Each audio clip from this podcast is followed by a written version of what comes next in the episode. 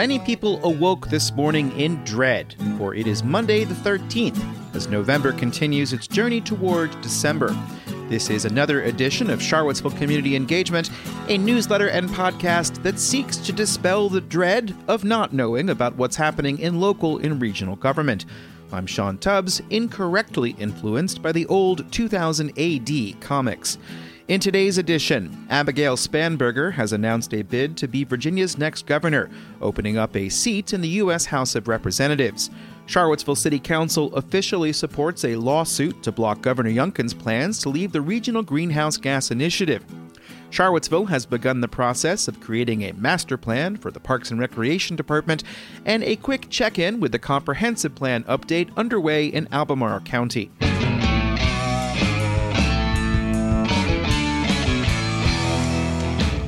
In today's first subscriber supported shoutout, one Patreon supporter wants you to know that Charlottesville now has an e bike lending library. E bikes are a great way to get around the community, but there are many brands and styles to choose from. Because many e bikes are sold online, it can be a challenge to try an e bike before buying one. That's where the Charlottesville e bike lending library comes in. They are a free, not for profit service working to expand access to e bikes in the area. They have a small collection of e bikes that are lent out to community members for up to a week for free.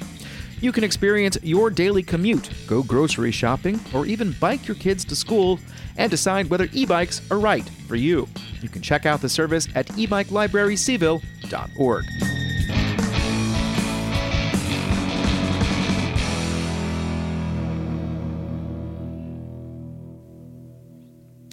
Election 2023 is only six days behind us, though all of the final numbers are still waiting to be certified by the Virginia Board of Elections. More on that in the weeks to come. But as of today, there are 722 days until November 4th, 2025, when the ballots will begin to be counted in the next governor's race in Virginia. There are 358 days until November 5th of 2024, and at least one member of Virginia's delegation in the U.S. House of Representatives will not stand for re-election. Here is a campaign video from Congresswoman Abigail Spanberger. I know how to bring people together and get real things done that improve lives. That's why I'm running for governor. Because when we rise above the chaos and division, we can focus on what matters most to Virginians.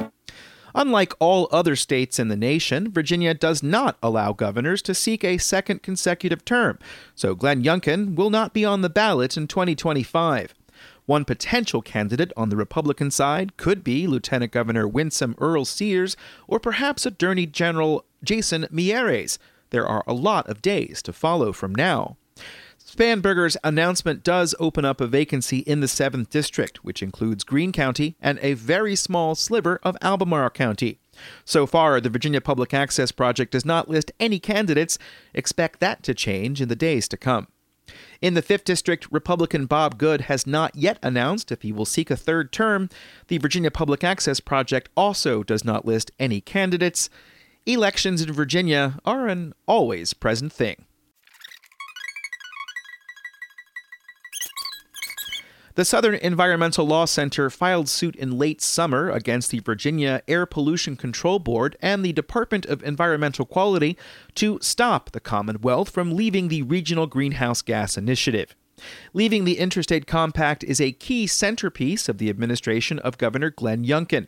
He signed an executive order to do so on his inauguration day. After legislation in the General Assembly to complete the move failed in 2021, Youngkin laid out a pathway to exit RGGI administratively. The Air Pollution Control Board voted 4 to 3 to make the withdrawal this past June. The SELC lawsuit in Fairfax Circuit Court argues that only the General Assembly has the power to end participation. Oral arguments were held on October 27th, as Charlie Paullin writes in the Virginia Mercury. On November 6th, Charlottesville City Council voted to support a friend of the court brief in support of SELC. Here is Kristel Riddervold, the city's environmental sustainability manager. Virginia joined RGGI through legislation passed by the General Assembly in 2020. RGGI is a cooperative, market based initiative among 11 mid Atlantic and northeastern states designed to reduce CO2 emissions from the power sector through the sale of pollution allowances. Virginia has received hundreds of millions in dollars from a portion of the proceeds, with 45% required to go to the Community Flood Preparedness Fund. Charlottesville has received several grants through this program. In recognition of the negative effects on local communities should Virginia withdraw from RGGI, several Virginia localities are working together to file a joint amicus brief in support of SELC's lawsuit. Council's vote was unanimous, and I'll have more on the state of the lawsuit in future editions of the program.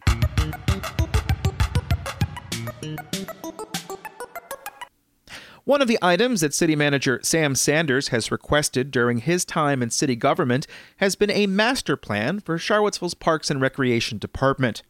That process has now begun, and the person leading the work is a familiar face to long term observers of city government. My name is Mike Svetz, uh, principal with Pros Consulting, uh, recovering Parks and Recreation Director, and did spend about five years uh, with the uh, city of Charlottesville. In 2005, Pros Consulting conducted a needs assessment for the city's Parks and Recreation Department, which was very influential in determining lots of different choices for implementation. I'm hoping to find a copy of it if anyone has one. Svetz's tenure from 2004 to 2009 coincided with the development of the John Warner Parkway, which, among other things, led to the lease of space in McIntyre Park to the Piedmont Family YMCA for what was to have been a replacement for Crow Pool. Crow Pool is still open on an ad hoc basis. Moving to 2023, the firm LPDA has been hired as a subcontractor. They have been out assessing and inventorying the entire system. Uh, this creates a good foundation to give us an understanding of the current system uh, as it exists today uh, and will be a jumping off point for us as we start to talk about improvements um, for the overall system uh, going forward. The process is just getting started with a series of meetings being planned for the future. As possibly expected, there's a survey to get early input. Tell us your likes, your dislikes, your opportunities for improvement, um, what you like most about the system or a specific park. What would you say in the survey? What do you think? Tell them, don't tell me. Uh, I'm not going to do anything with it.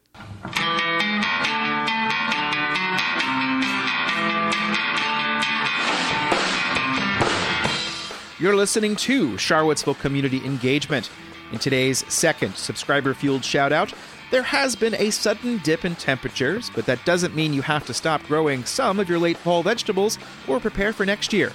At 2 p.m. on Saturday, November 18th, the Piedmont Master Gardeners and Virginia Cooperative Extension will present Season Extenders in the Edible Garden, a free garden basics class on how to use crop choice, garden layout, and row covers to grow fresh produce into the winter.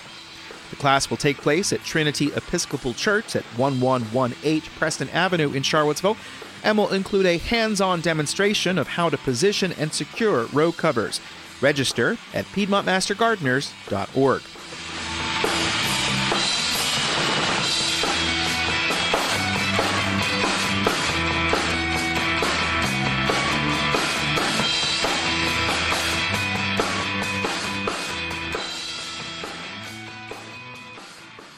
One more piece today, and this one is not exactly what I thought I'd get, but here's what we got. There are a lot of moving parts with Albemarle County's update of its comprehensive plan and the process known as AC 44.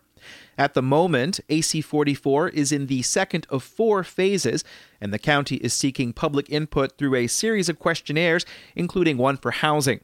Surveys are also open for economic development, environmental stewardship, parks and recreation, and historic, scenic, and cultural resources.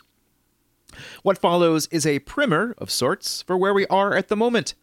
The first phase included a review of the county's growth management policy, an update on whether there was enough land in the development area to support anticipated future growth, and to update the plan with new county values adopted since the last comprehensive plan update in June 2015, such as equity and climate action.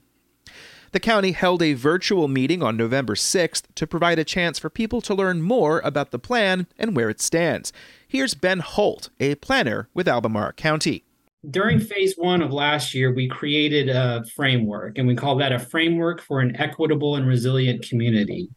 Uh, this serves as a guide for the rest of the AC 44 comp- comprehensive plan project.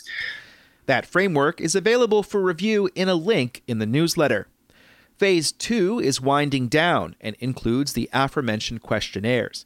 Activity has included reviews of planning toolkits intended to inform discussion of such questions, such as where should the county expect future expansion of the development areas should supervisors decide to go that way. The toolkits are the draft criteria for future development areas expansion, draft activity centers in the development areas, rural crossroads communities, rural interstate interchanges. These are to inform the creation of new goals and objectives, the stuff of any planning document. I would like to say to the podcast listener that I was still hoping to get to the September 6th Board of Supervisors discussion on this because I don't think anybody else has written about it that I know of. Did you write about it? Send me your article.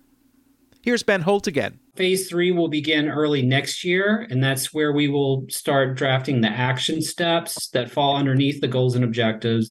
Phase four is to finalize and adopt the plan, and that should be late 2024. But Holt said that we're now in step three of phase two, which is to slowly release all of the draft goals and objectives for the plan.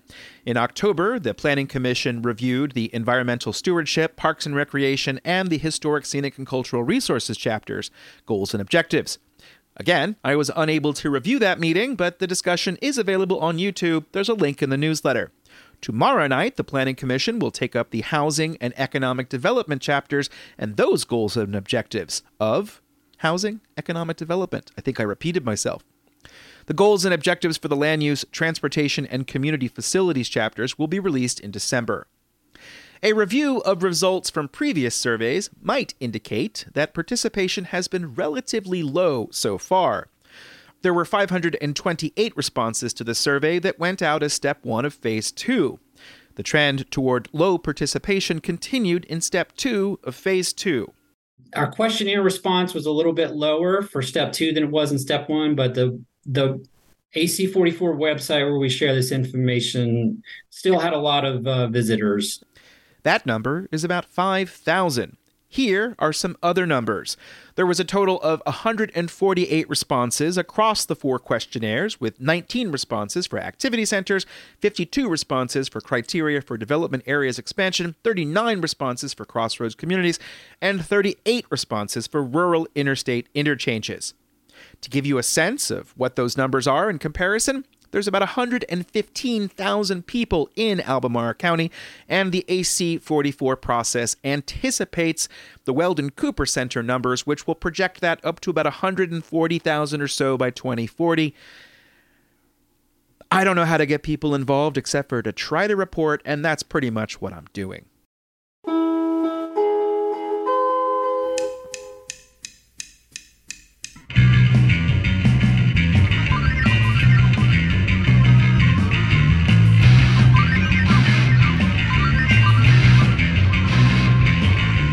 But we're at the end of number 601, another Monday edition, the day when it seems everything is due and it all is due right now. There's no real deadline for this newsletter, and I could have taken tonight off, but I do like to be regular, and I did want to get some of that stuff out. There is a lot happening, and I'm trying to do what I can to spread awareness. This is a reminder that I'm the only person working on this, aside from the occasional copy editor and the occasional voiceover work. You should be thankful that I at least edit out the curse words. I'm not going to change that in the future, but I would like to change the fact that I'm doing this all alone. But it's difficult to do the business things when there's so much to write about. However, if you'd like to support the work and increase the likelihood of it continuing into the future, please do consider a paid Substack subscription or a Patreon membership. And of course, as you likely know by now, Ting will match your initial payment should you go through Substack. Thank you very much. Hopefully, 602 will be a little bit more cheery. Who knows? Maybe the days of cheer are over. Merry holidays!